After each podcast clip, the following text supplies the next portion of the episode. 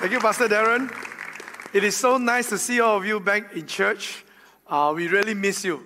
And your presence here today uh, have brought a lot of encouragement to all of us who are working today.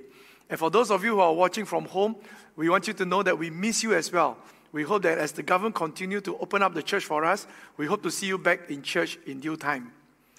Today, we know that the Singapore general elections have concluded. And I want to encourage all of us to continue to pray for Singapore, that the will of God be done. Regardless of who has been elected, but more important, our focus must be on the Lord, that God's will be done. Especially in this coming 40 day season of prayer, let's continue to pray for Singapore. All right? Now, I'm sure that there are many learning, there are many lessons that we can learn from this election. Um, but for me, one particular learning that really stood up for me is that the selection process of the candidate is never foolproof. Why? Because Jeremiah 17:9 tells us this: the heart is more deceitful than any and than all else. It is desperately sick, and who can understand it? Our human heart is so deceitful, even to ourselves, and is desperately sick. Meaning that, given this condition of our heart, we can't even sometimes really understand ourselves. How much more to understand others? And how much more difficult it is with this kind of condition to foolproof our faith. How to make sure that we will not grow, go wrong in our faith with a heart like this. The Word of God will instruct us. So let's pray and ask the Holy Spirit to come to tutor us to walk in such a way that our faith will be foolproof. Let's pray. Holy Spirit, we invite you to come and speak to all of us here, and even for those who are watching from home. That, Lord, that you will open our eyes to see your truth, and that your truth will set us free. So that, Lord, that we can walk in a manner that will be worthy of the calling of God. Lord, we commit this time to you. Hide thy servant behind the cross, so that let every word that come forth be your word for your people today. As we commit all this to you in Jesus' name. Amen and amen. Today, I'd like to share with us from Psalms 14 and Psalms 53. Now, why these two Psalms? Because they are actually identical Psalms. All right? Uh, they are in the book of Psalms, you can find them there. They are not repeated because of mistake. All right? The, the scribe that put them together, they didn't do that by mistake. They are there intentionally for a purpose. They are meant to serve as complementary. All right? Psalms 14 and Psalms 53. These two Psalms are written by King David as he reflected on the fallenness of man and the faithfulness of God. I will expound for us Psalms 14, and then along the way, I will highlight for us the difference in Psalms 53.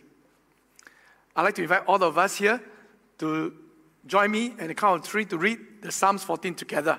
For those of you watching from home, follow along with us. All right, at the count of three, can we all read the Word of God together? Ready? One, two, three.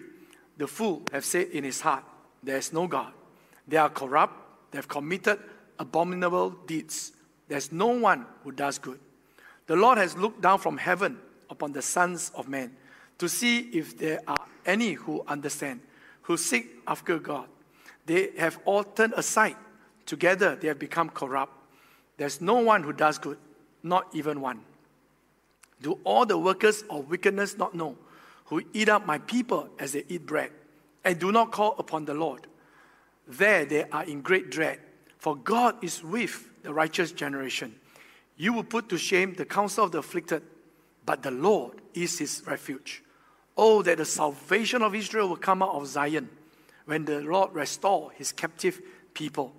Jacob will rejoice, Israel will be glad. Yes, may the Lord bless the public reading of his word. I will show us from Psalms 14 three things that will help us to foolproof our faith. These are the three things. We need to know the characterization of fool in Psalms 14. We need to know the consequence of faith or lack of faith. And then finally, we need to keep our confidence in God. You see, when we are able to do all these three things, you foolproof your faith, you foolproof your walk with God. Now, before we address the concept of foolproof our faith, we need to first understand what's the biblical definition of a fool. So we come to the first point, the characterization of fool. In verse 1, Psalm 14, verse 1, is, it goes this way. The fool have said in his heart, there's no God. They are corrupt, they have committed abominable deeds, and there's no one who does good.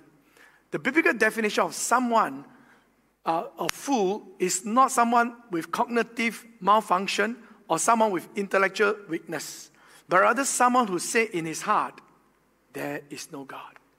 What does that mean for us? Is that a fool is someone who deep down in his heart does not believe in God.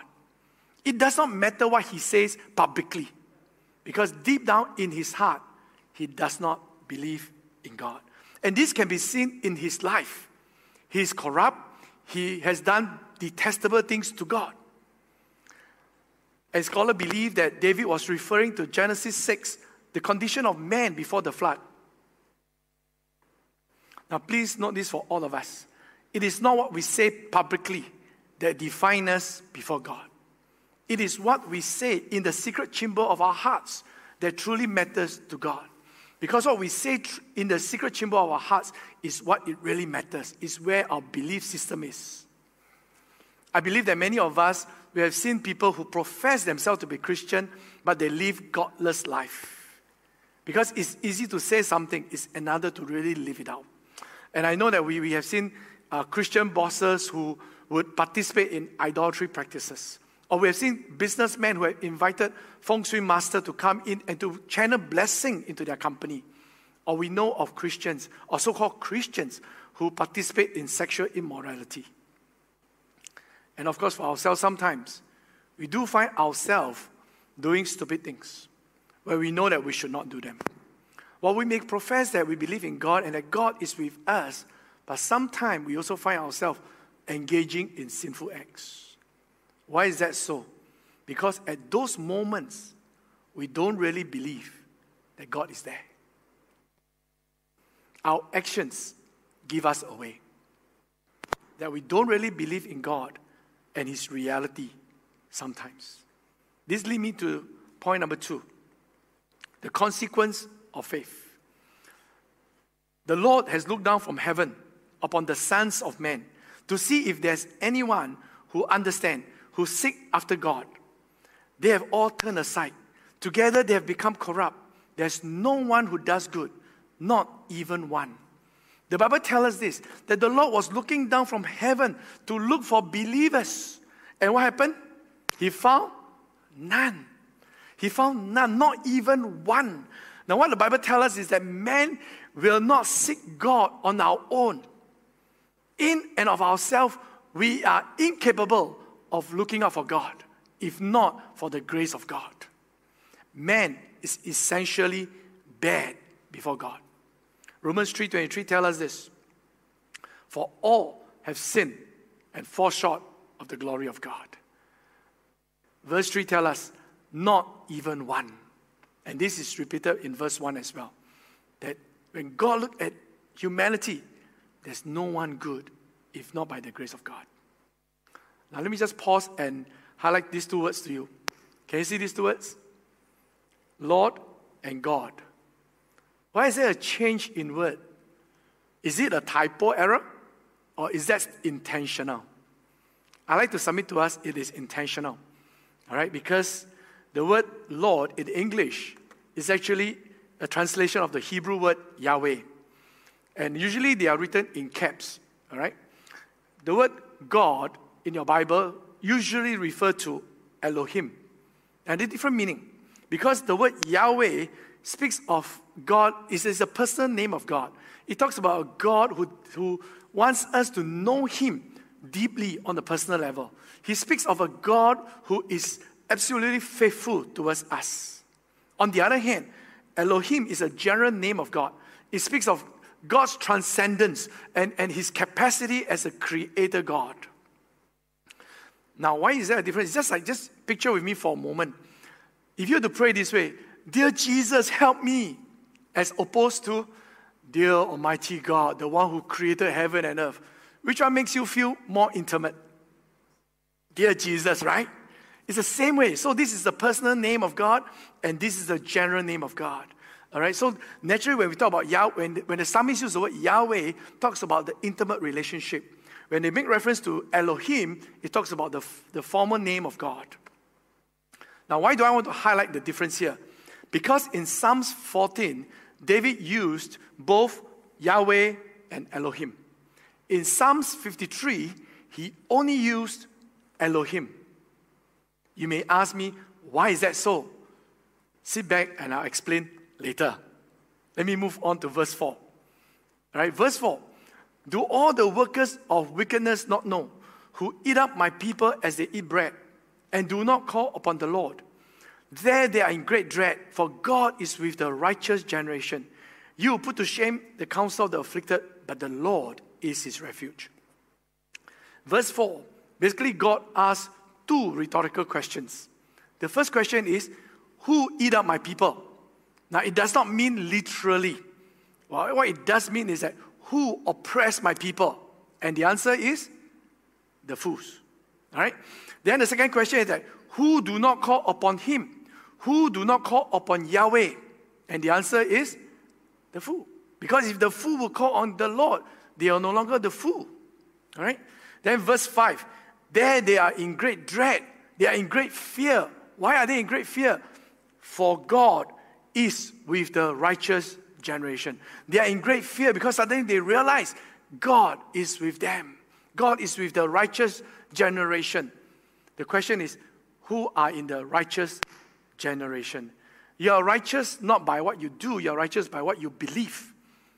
In Genesis 15 6, then he, he referring to Abraham, he believed in the Lord and he reckoned it to him as righteousness. All right?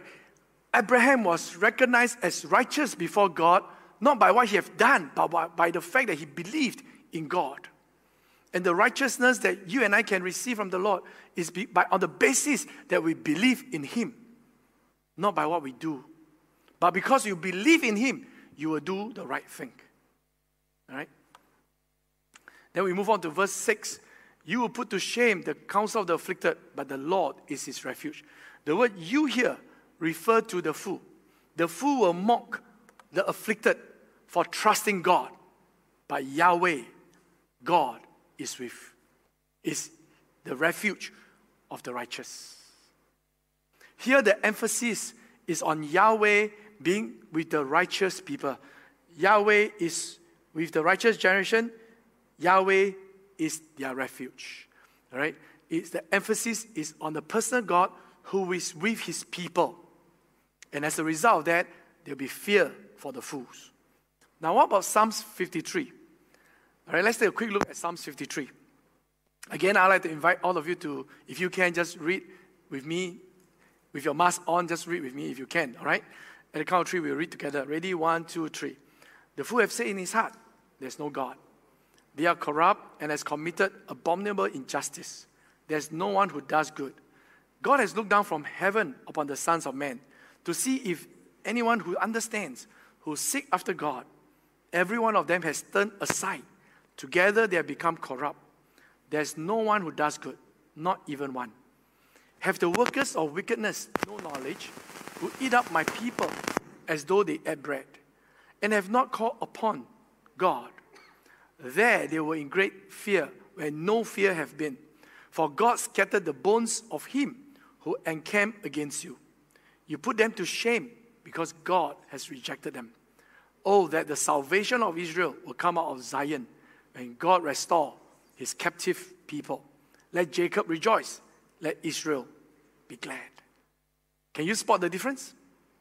Okay, to help you, let me put the two side by side. Now, I know you can't see from where you are seated, all right?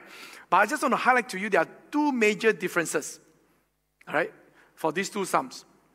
First, the Lord, the four times the Lord, Yahweh, is translated to Elohim. The second differences lies in these two boxes. All right, I know you can't see, so I'll expand it up for you. All right, so the first part for God is with the righteous generation, the Lord is his refuge. Psalms 14 emphasizes the personal God who is with his people.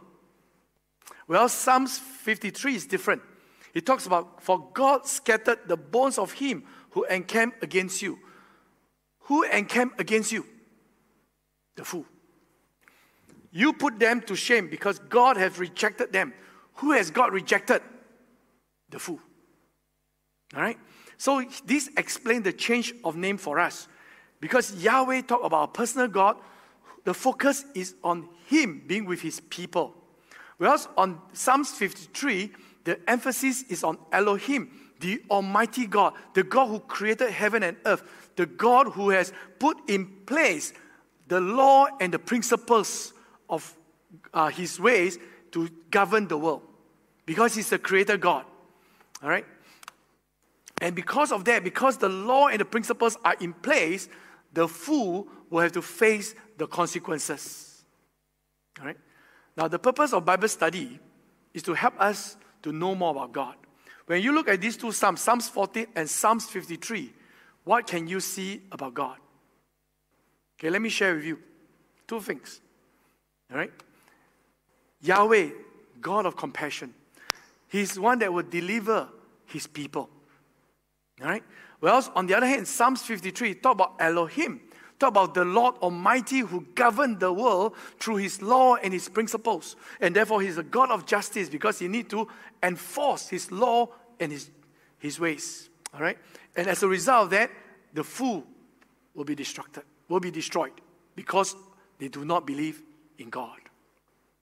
You can see the different aspect of God and his response to faith or lack of faith. Faith pleases God, and therefore it will invoke supernatural intervention, the deliverance of God.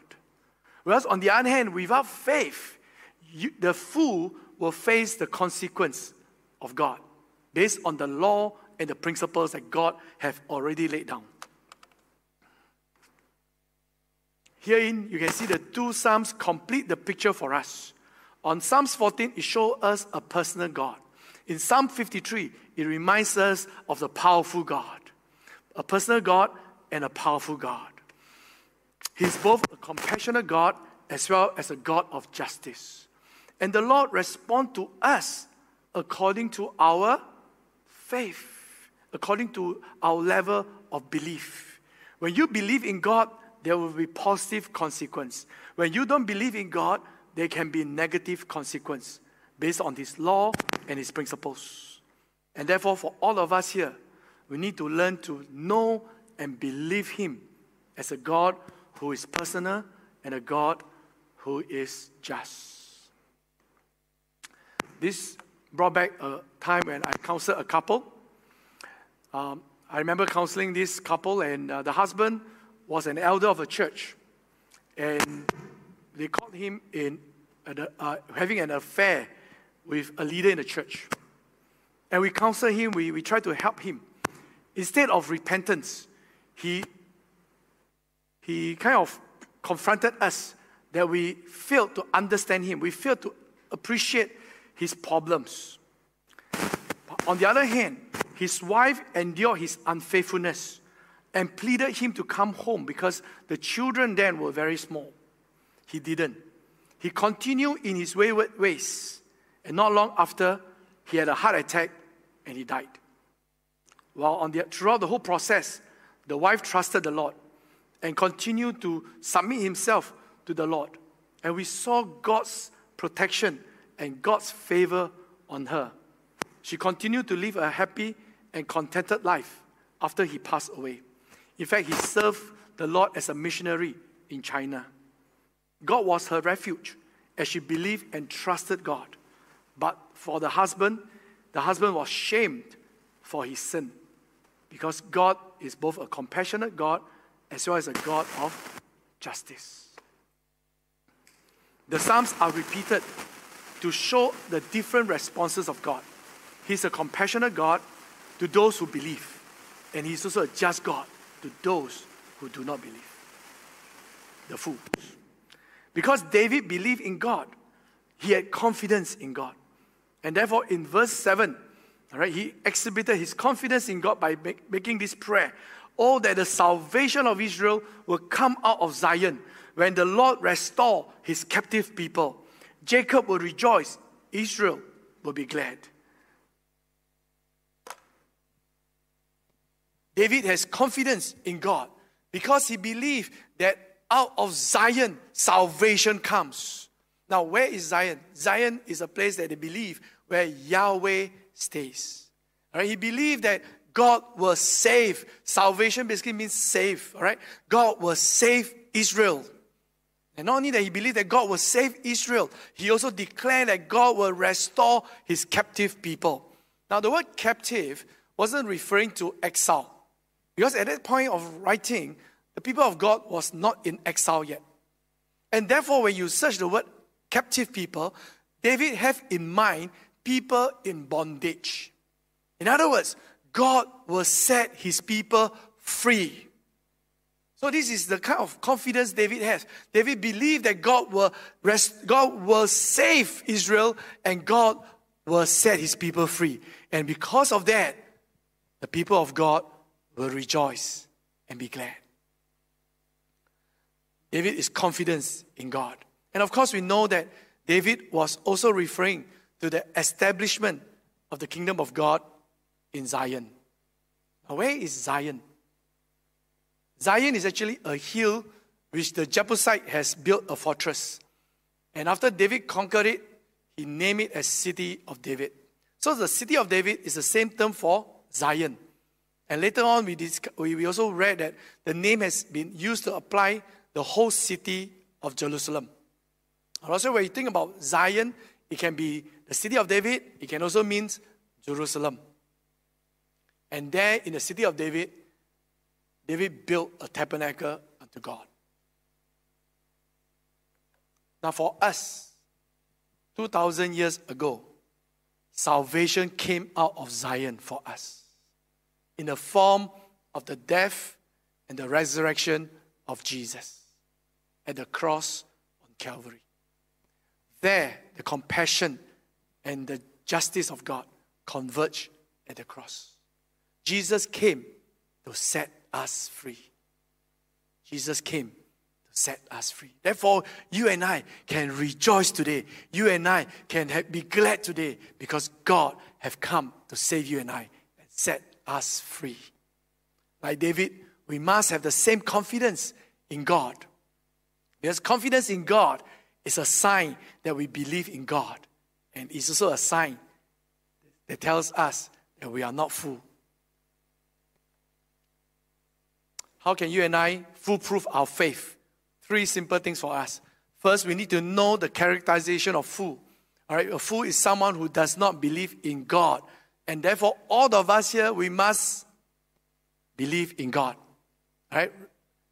Can I repeat after me? We must believe in God. Okay? So the first thing we need to understand the characterization of fool. Fool is someone who does not believe in God. So to foolproof our faith, we must believe in God.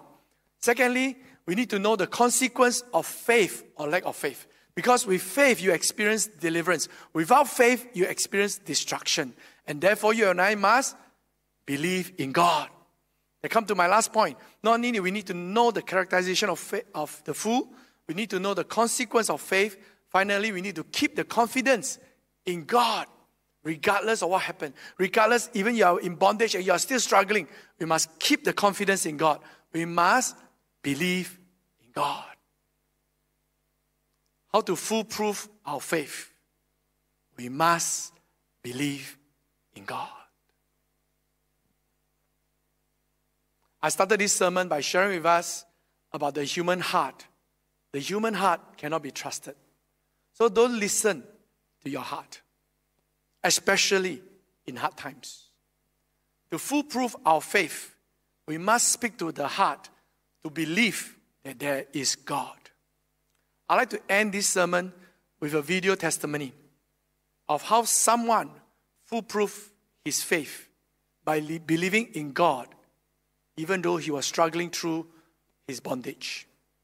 From his early 20s, Tao Chen could have sex with three to four men a night. Yet the more sex he had, the bigger the void in him grew. He realized he was deeply addicted to sex. He was lost in the ocean of lust, and shame stopped him from seeking help.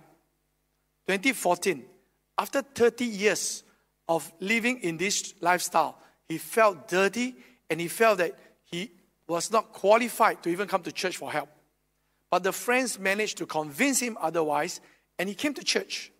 And he was touched by God's word, and he accepted Jesus into his life. But his sexual habits did not change overnight until the Lord reminded him from his word. Let's have the video. And God showed me in James chapter 3 look at the horses. You turn the bit, and the horse will turn. And but look also at the ships. Though they are large ships driven by fierce winds, it is steered by a small rudder. And God revealed to me, for some of us, breaking free from this condition is the experience of the horse. The horse, when you turn, the horse will turn immediately, and the horse will turn completely. For the very large ship that's driven by fierce winds, resisted by fierce winds, when you turn the rudder on the ship, it is turning, and it will turn, and it will turn completely, but it won't turn immediately. And God told me this my journey was the experience of the large ship as long as I kept confessing the truth of the Word of God over me, that I've been delivered from the power of darkness, my ship is still turning.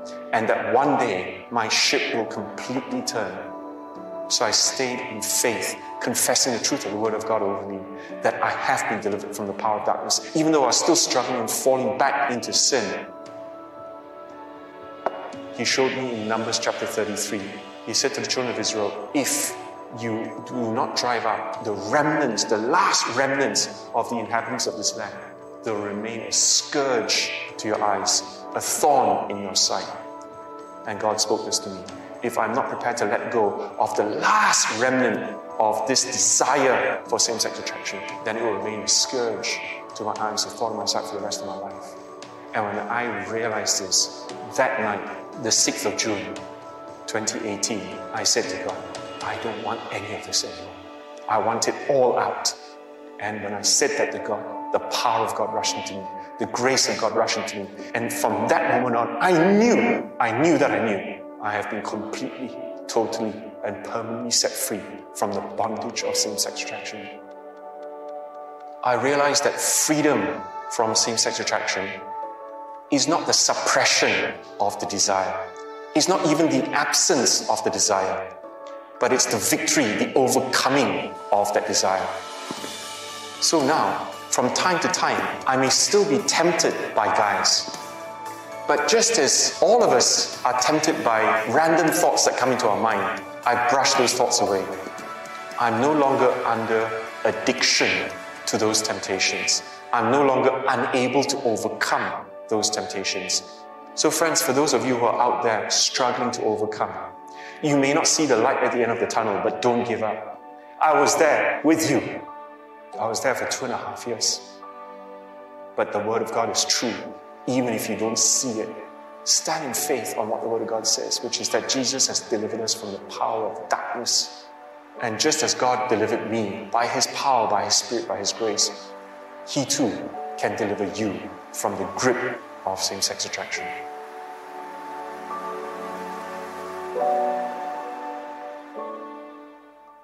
Yes, I trust that this, that this is a powerful video, and I, like, I thought there's some very important truth worth repeating here.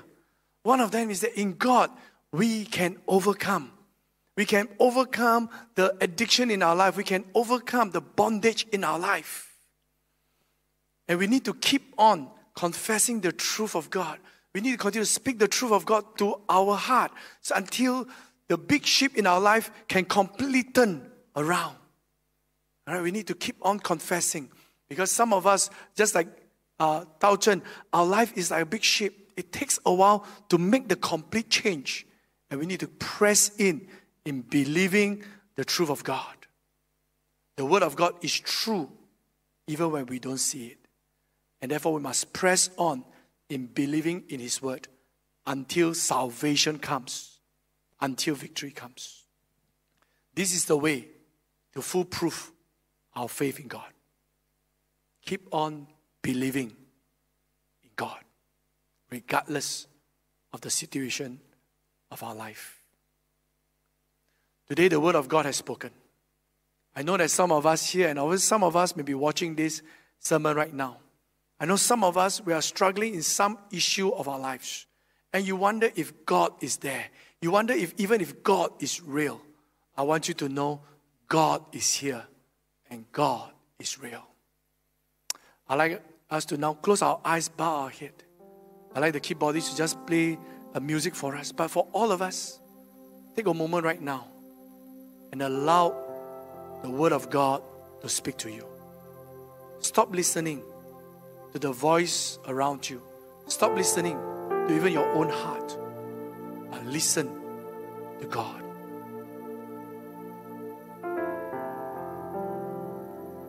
God wants you to know He is here. Yahweh is here. He is near. And He wants to rescue you.